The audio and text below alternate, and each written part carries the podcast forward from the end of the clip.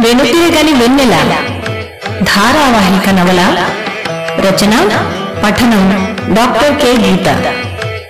భాగం అరవై ఆరు. జరిగిన కథ అమెరికాలో తన తల్లికి స్నేహితురాలు స్త్రీలకు సహాయం చేసే సంస్థ సహాయను నడిపే ఉదయాన్ని కలవడానికి వస్తుంది సమీర. నాలుగు నెలల గర్భవతైన సమీర తనకు విడాకులు తీసుకోవాలందని అందుకు దోహదమైన పరిస్థితులను చెప్తుంది ఉదయని తన్మయి కథ చెప్తాను విన్నాక ఆలోచించుకోమని చెప్తుంది సమీరతో. చుట్టాల పెళ్ళిలో కలుసుకున్న తన్మయ శేఖర్లకు పెద్దవాళ్ళ అనుమతితో పెళ్ళి జరుగుతుంది. పెళ్ళైన మరుక్షణం నుంచే శేఖర్ అసలు స్వరూపం బయటపడుతుంది. మొదటి సంవత్సరంలోనే అబ్బాయి పుడతాడు. శేఖర్తో ఒక పక్క కష్టాలు పడుతూనే తన్మయ్యి యూనివర్సిటీలో ఎంఏ పాస్ అయ్యి పీహెచ్డీలో జాయిన్ అవుతుంది. శేఖర్తో ఎన్నో రోజులు పోరాడి చివరికి తన్మయ్య విడిపోతుంది. హైదరాబాద్కు దగ్గరలో తన్మయ్యకి లెక్చరర్గా ఉద్యోగం వస్తుంది. చిన్ననాటి స్నేహితుడు ప్రభుతో మళ్ళీ పెళ్ళి జరుగుతుంది. ప్రభుతో పాటు అతని కుటుంబం కూడా వచ్చి చేరి హింస మొదలవుతుంది. మధ్యాహ్నానికి సెలవు చీటి ఇచ్చి కాలేజీలోంచి బయటకొచ్చింది తన్మయ్యి. ఎటు చూసినా సమస్యల సుడిగుండమైన ఇంటికి వెళ్ళాలనిపించడం లేదు. బస్టాండ్ దాటిపోయి రోడ్డు పక్కనే నడుస్తూనే ఉంది. ఎండ బాగా మొహం మీద పడుతుండడంతో కొంగు తీసి తల మీద కప్పుకుంది. యూనివర్సిటీలో చంటిపిల్లాన్ని ఎత్తుకుని నడిచిన జ్ఞాపకాలు తరుముకొచ్చాయి. అమ్మా నాన్న తనే అయ్యి ఎన్నో కష్టాల కూర్చి పెంచుకు వస్తూ ఉంది. అడుగడుగునా తనకి కష్టాలేమిటో. ఇదంతా స్వయంకృత అపరాధమేనా ఏదేమైనా తన జీవితమంతా దుర్భరమైన జీవితం ఎక్కడా ఉండదు. కంటికి నీరలుముకుని రోడ్డు కనబడ్డం లేదు. పక్కనుంచి వెళ్తున్న షేరు ఆటోల దుమ్ము రేగి ఒళ్ళంతా పడసాగింది. కాళ్ళు లాగసాగాయి. అయినా నడవసాగింది. ఎంత దూరం నడవగలదో తెలీదు. తన మీద తనకే విరక్తి కసి పేరుకుపోసాగాయి. తన దుస్థితికి తనే కారణమని ఆత్మన్యూనతాభావం తినివేయసాగింది. ఇంతలో పక్కనే ఆగిన ఆటోలోంచి బిలబిలా నలుగురు కాలేజీ పిల్లలు దుమికి వచ్చారు. మేడం ఇటేడికి నడిసిపోతుండ్రు అన్నాడు అందులో ఒక కుర్రాడు. ఒక్కసారిగా ఈ లోకంలోకి వచ్చి పడిన తన్మయ్యి ఏం లేదు ఊరికే చుట్టూ చూసొద్దామని అంది తడబాటుగా. అయితే మా ఊరు రాండ్రి మేడం తోలుకపోతాం అన్నారు ముక్తకంఠంతో. మారు మాట్లాడకుండా వాళ్ళతో పాటు ఆటో ఎక్కింది తన్మయ్యి దాదాపు ఇరవై నిమిషాల తర్వాత ప్రధాన రహదారి మించి డొంక రోడ్డులోకి ప్రవేశించి పడి లేచి వెళ్ళసాగింది ఆటో. కిక్కిరిసిన జనంతో పాటు ఇలా మారుమూల పల్లెటూరికి వెళ్ళడం మరోసారి ఎప్పుడైనా అయితే చాలా ఆసక్తిదాయకంగా ఉండేది తన్మయ్యకి. కాని ఇప్పుడున్న మానసిక స్థితిలో అసలు ఎక్కడికి వెళుతుందో అర్థం కాకపోయినా ఇంటి నుంచి కాసేపైనా ఎక్కడికైనా దూరంగా వెళ్ళిపోవాలన్న భావనొక్కటే మనసులో మెదులుతూ ఉంది. అంతలోనే నవ్వొచ్చింది తన్మయ్యకి. తన పిచ్చిగాని ఎక్కడికి వెళ్తుంది? తన మీదే ఆధారపడి ఉన్న ఇద్దరు పసికూనల్ని వదిలి. సాయంత్రమైతే తన కోసమే గేటు పుచ్చుకుని వెళ్ళాడే బాబు. తల్లి ఎప్పుడొచ్చి ఒళ్ళోకి తీసుకుంటుందా అని ఆత్రంగా దుమికే పసిపాప. ఇప్పుడు ఇంటికి వెళ్ళినా చంటిది ఉయ్యాల్లో నిద్రపోతూ ఉంటుంది. బాబు స్కూల్లో ఉంటాడు. ప్రభు ఏ రాత్రికోగాని ఇంటికి రాడు. అందుకే కనీసం సాయంత్రం వరకైనా ఇంటికి వెళ్ళాలని లేదు. కాలేజీలో ఉండాలని అస్సలు అనిపించలేదు. ఇక పెందరాళ్ళే ఇంటికెళ్ళి తనని తన కొడుకుని ద్వేషించే ఆ మనుషుల మొహాలు చూడ్డం అంతకంటే ఇష్టం లేదు. ఎవరి సాహచర్యం భరించలేకపోతుందో వారితోనే కలిసి జీవించాల్సి రావడం ఎంత దుర్భరమైన విషయమో.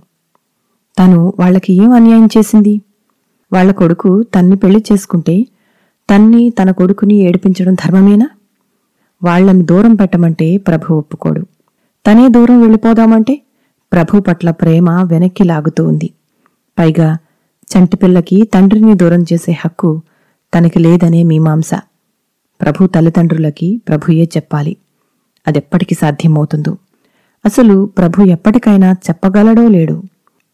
వాళ్ళు తన్ని బాధపెట్టడమే కాకుండా బాబుని బాధిస్తున్నారన్నది తప్పనే ఆలోచన ప్రభుకి ఎందుకు లేదో కూడా అర్థం కావడం లేదు. ఇవన్నీ సరిపోవన్నట్టు కొత్తగా ఇప్పుడు శేఖర్ తల్లి బెదిరింపు మనసును రగిల్చేస్తూ ఉంది. ఆటో పెద్ద గోతులో పడి లేచింది. అందరూ ఒక్కసారి ఓ అని అరిచారు.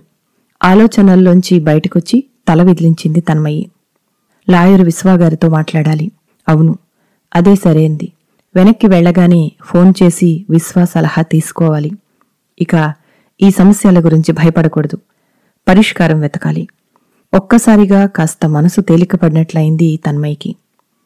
తనని పిచ్చి ఆలోచనల్లోంచి మార్గం మళ్ళించి ఆటో ఎక్కించిన పిల్లల వైపు కృతజ్ఞతగా చూస్తూ అవును మీరేంటి కాలేజీ పూర్తవకుండా ఇంటికెళ్ళిపోతున్నారు? అంది. ఏం చేస్తాం మేడం? స్కాలర్షిప్ పైసల కాడికని శాన్నాళ్ళకి కాలేజీకి పోయినాం. అటెండెన్స్ లేందే పైసలు ఇచ్చేటిది లేదని ప్రిన్సిపల్ మేడం ఎల్లగొట్టింది. ఆటో పైసలు గెట్లను సమకూర్చి తెచ్చుకున్నాం. మీరైనా జర చెప్పురి అన్నారు ప్రాధేయపడుతూ. మరి కాలేజీలో స్కాలర్షిప్కి కావలసిన కనీస అటెండెన్స్ కూడా లేకుండా మీరేం చేస్తున్నారు? అంది సాలోచనగా. ఫ్యాక్టరీలో పనికిపోతాం మేడం అన్నారు ముక్త కంఠంతో. మిమ్మల్ని కాలేజీకొచ్చి చదువుకోమనే కదా గవర్నమెంటు స్కాలర్షిప్ ఇచ్చేది. మీరు చదువులు ఎగ్గొట్టి కేవలం స్కాలర్షిప్ కోసమే కాలేజీకి వస్తే ఎలా? అంది తన్మయి. మేము కాలేజీకి ఎప్పుడో తరిపోతున్నది కరెక్టే మేడము. కాని చదువు చదవకుంటే కదా. ఇగో మన వెంకటేశు ఉన్నాడు చూడండి. వీనికి అన్ని ఫస్ట్ మార్కులే వస్తాయి మేడం. ఈయనే మాకందరికీ రాత్రిబడి కూడా చెప్తాడు. కావాలంటే మొన్న హాఫ్ ఇయర్లీ పరీక్షల్లో మా మార్కులు చూడుండ్రి అని కాగితాలు చూపెట్టారు. నిజమే వీళ్ళంతా బాగా చదువుతున్న పిల్లలే. తన్మయ్యకి ఒక్కసారిగా యూనివర్సిటీలో ఉన్నప్పుడు అదే రకమైన తన పరిస్థితి జ్ఞాపకం వచ్చింది. క్లాసులకు వెళ్ళలేక చెట్టు కింద బాబుని ఎత్తుకుని కూర్చుని నోట్సులు రాసుకుంటూ అనేక కష్టాల కూర్చి చదివి పట్టుదలగా మంచి మార్కులు తెచ్చుకున్న రోజులు జ్ఞాపకం వచ్చి కళ్ళు చెమర్చాయి. పిల్లలు గమనిస్తారేమోనని కొంగు కళ్ళకి అడ్డం పెట్టుకుంటూ అబ్బా బాగా దుమ్ము పడుతూ ఉంది అంది. ఆటోలో ఎదురుగా బల్ల మీద అప్పటిదాకా ఒక మూలకి ఒదిగి సిగ్గుపడుతూ కూర్చున్న వెంకటేషు తనని ఆశ్చర్యంతో గమనించడం చూసింది తన్మయి. వెంటనే తేరుకుని అయితే మీరంతా మంచి మార్కులే తెచ్చుకున్నారు అంది తలాడిస్తూ. మట్టిలో మాణిక్యాలంటే ఈ పిల్లలే. ముఖ్యంగా అప్పుడప్పుడు క్లాసులకు వస్తున్నా తను సొంతంగా చదువుకుని మంచి మార్కులు తెచ్చుకోవడమే కాకుండా చుట్టూ ఉన్న పిల్లలకి కూడా సాయం చేస్తున్న వెంకటేష్పై అంతులేని వాత్సల్యం కలిగింది తన్మయ్యకి. ఆటో దిగాక మేడం మా ఇంటికి రండి అంటే మా ఇంటికి రండి అంటూ పిల్లలంతా పిలిచారు. ముందుగా వెంకటేష్ ఇంటివైపు దారి తీసింది తన్మయ్యి. దాదాపు కూలిపోబోతున్న మట్టి గోడల చిన్న ఒంటిగది పెంకుటిల్లు. వరండాలో పెళ్ళలు ఊడిపోయిన గచ్చుమీద తల నిరిసిన ముసలామె చేటలో ఆకులు పేర్చుకుని బీడీలు చుట్టసాగింది. జేజమ్మ మా మేడము అంటూ తన్మయ్య కూర్చునేందుకు ముక్కాలుపీట ఒకటి తెచ్చివేసి ఒక పక్కగా ఒదిగి నిల్చున్నాడు వెంకటేషు గట్లనా మంచిది బిడ్డ కాళ్ళు కడుక్కో తిందువు అంది మెల్లగా లేవబోతూ. ఆహా ఇప్పుడొద్దులేతి మేడంకు చాయ్ పట్టుకొస్తా అంటూ బయటకు పరిగెత్తాడు వెంకటేషు ఇగో బిడ్డ గీ పైసలు తీసుకెళ్ళు అంటూ చెంగు చివరన కట్టిన చిల్లర పైసలు తీసి ఇవ్వబోతూ అప్పటికే బయటకు పరిగెత్తిన వెంకటేష్ వెళ్ళిన వైపే చూసి నిట్టూరుస్తూ ఏందో పరేషాన్ బిలగాడు పొద్దుగాల చాయ్ తాగి పనికిపోయినదే. రోజల్లా తినకంట ఇగో పొద్దుమీకి ఇప్పుడు ఒక బుక్క తిని చదువుకుపోయి ఏ రాత్రో వచ్చి పంటడు. వీనికోసమే రెక్కలు ముక్కలు అయితన్నా గీ వయసలా గీ పని చేస్తండా. ఇంకెన్నాళ్ళు ఉంటది గీ చదువు మేడం? ఏమైనా ఉద్యోగం వస్తుందంటావా? అంది ముసలామె. తన్మయ్య ఏదో అనేలోగా తల్లిదండ్రి లేని పిల్లగాడు మేడం వీణ్ణి కని నా కూతురు గప్పుడే వెళ్ళిపోయింది వీడి నాయన మళ్ళీ పెళ్ళి చేసుకుని ఇక వీని ముఖమే చూడలే. నేనెన్లాళ్ళుంటానో నాకే తెలవది. నా సావులోగా ఈయనికి ఒక తొవ్వ దొరికితే సాలని శివునికి రోజూ మొక్కుతాండా. ఏమైతదో ఏమో అని నిట్టూర్చింది. తన్మయి మనసంతా బాధ కమ్ముకుంది కష్టాలంటే ఇవేనేమో. తినడానికి మంచి తిండి ఉండడానికి మంచి ఇల్లు కూడా లేని జీవితం.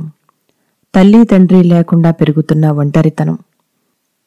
వీటితో పోలిస్తే తన కష్టాలు ఏపాటి తనకు ఆర్థిక సమస్య లేదు భవిష్యత్తు బాధ లేదు మనుషులకు కదోలేదు నిజానికి మనుషుల వల్లే బాధ.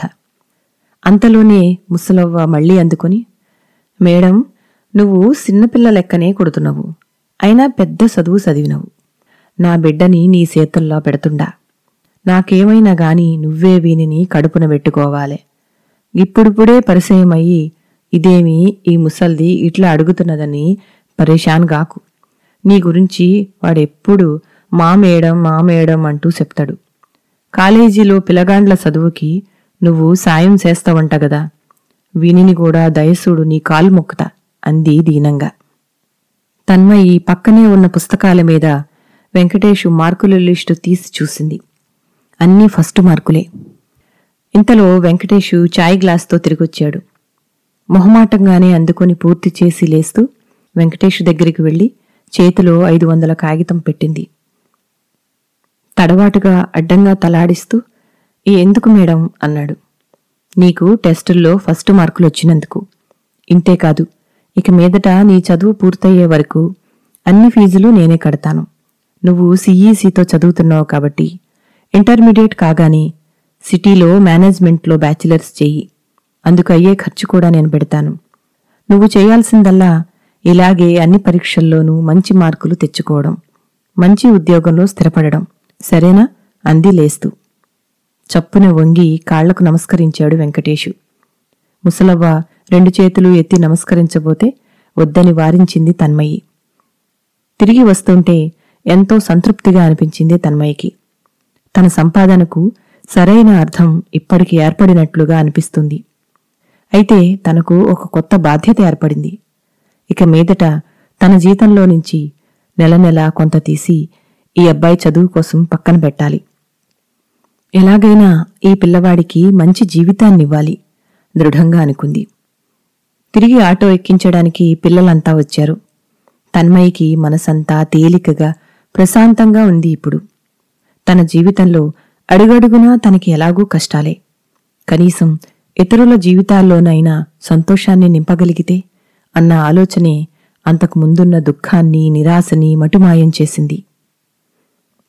తిరిగి కాలేజీ దరిదాపుకి వచ్చేసరికి సెల్ ఫోన్లో సిగ్నల్ రావడంతో లాయర్ విశ్వకి డయల్ చేసింది.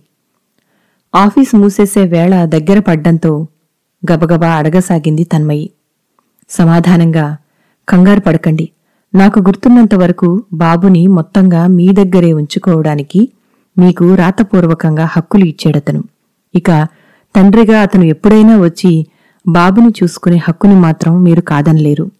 చట్ట ప్రకారం తల్లిదండ్రులిద్దరికీ మైనర్ పిల్లల మీద సమానమైన హక్కులు ఉంటాయి.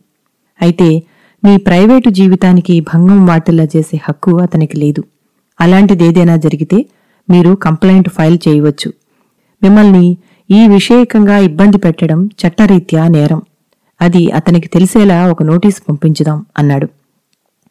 తన్మయికి ఒక్కసారిగా గొప్ప రిలీఫ్గా అనిపించింది. థ్యాంక్ యూ విశ్వాగారు అంది. ఇక బాబుని చూడ్డానికి మీకు భంగం వాటిల్లకుండా అతను బయటెక్కడైనా కలవచ్చు. ఏ ప్రదేశంలో ఏ సమయంలో కలవాలి వంటి విషయాల మీద మీరిద్దరూ ఒక ఒప్పందానికి రావడమే మంచిది. సాధారణంగా ఇవన్నీ విడాకులైన వెంటనే వచ్చే సమస్యలు. అతను ఎన్నాళ్ళు పట్టించుకోకుండా ఇప్పుడు బాబుని చూడాలనుకోవడం హాస్యాస్పదం. అయినా ఎందుకైనా మంచిది అతనితో లీగల్గానే ప్రొసీడ్ అవుదాం. ఇక ఈ మధ్య అందరూ విదేశాలకు వెళ్తున్నారు. ఇటువంటి కేసుల్లో పిల్లలకు పాస్పోర్ట్ వంటివి తీసుకోవాలన్న అభ్యంతరాలు ఎదురయ్యే అవకాశం ఉన్నాయి కాబట్టి అటువంటి అభ్యంతరాలు లేకుండా అఫిడవిట్ల మీద సంతకాలు తీసుకోవడం కూడా భవిష్యత్తులో ఉపయోగకరం. ఏమంటారు? అన్నాడు విశ్వ. తన్మయి ఆశ్చర్యపోయింది. తన మనసు చదివినట్టే మాట్లాడుతున్నాడు విశ్వ. తనకి చిన్నతనం నుంచి యూరోప్ దేశాలు చూడాలన్నది ఎంతో ఇష్టం. రాబోయే రెండు మూడేళ్ళలో డబ్బులు కూడబెట్టి వెళ్ళి రావాలని ప్రభుతో ఆ మధ్య అన్నది కూడా. పాస్పోర్ట్లకి అప్లై చేయాలని అనుకుంటూ ఉంది. బాబుకి పాస్పోర్టు తీసుకోవాలన్నా తమతో తీసుకెళ్ళాలన్నా ఇలాంటి సమస్యలు ఉంటాయని అస్సలు అనుకోలేదు. వెంటనే గొంతు సవరించుకుని అలాగే విశ్వాగారు వెంటనే నోటీసు అఫిడవిట్లు సిద్ధం చేయించండి అని కృతజ్ఞతాపూర్వకంగా అంటూ ఒకవేళ అతను నిరాకరిస్తే అంది సంశయిస్తూ. అప్పుడు కోర్టుకు వెళ్ళి అనుమతి సంపాదించుకోవచ్చులేండి. లాయర్ ఖర్చు మిగలాలంటే బుద్ధిగా సంతకం పెట్టడమే మంచిదని అతనికి తెలియకుండా ఉంటుందని అనుకోను అన్నాడు. ఫోన్ పెట్టేశాక తన్మయ్యకి ఊరటగా అనిపించింది. అవతల నుంచి సమస్యల్ని చట్టపరంగా పరిష్కరించుకునే అవకాశం ఉంది కనీసం. కాని ప్రభు తరఫు నుంచి సమస్యలకి కూడా పరిష్కారం ఉందో లేదో కూడా అర్థం కావడం లేదు. తిరిగి ఇంటికి వస్తూ బస్సులో ఇదే విషయం తీవ్రంగా ఆలోచించసాగింది. మనసుని తీవ్రంగా కలిచివేస్తున్న ఆలోచనల వల్ల ధారాపాతంగా చెమటలు కారసాగాయి. పైగా సీటు దొరకక బస్సు ఊసలు పట్టుకుని వేళ్ళాడుతూ నిలబడ్డం ఒకటి. గంటసేపు ప్రయాణం రోజూ ఇంతే అయినా శరీరంలో ఓపికంతా అయిపోయినట్టు కాళ్ళు పీకసాగాయి. అంతలో బస్సు చివరి సీటులోంచి ఎవరో చెయ్యి ఊపి సీటు ఉంది రమ్మని సైగ చేయడం గమనించింది. పిలిచిన ఆయనకి కృతజ్ఞతగా నమస్కరించి కిటికీ పక్కగా ఒదిగి కూర్చుంది. అప్పటికే గొంతు పిడచకట్టుకుపోయినట్లు కావడంతో చేతికి తగిలించుకున్న వాటర్ బాటిల్ మూత తీసి నీళ్ళు తాగి స్థిమితపడింది. పక్కనున్న ఆయన్ని ఎక్కడో చూసినట్టు పరిచయమైన ముఖంలా అనిపించింది. మిమ్మల్ని ఎక్కడో చూశానండి కానీ క్షమించండి గుర్తు రావడం లేదు అంది.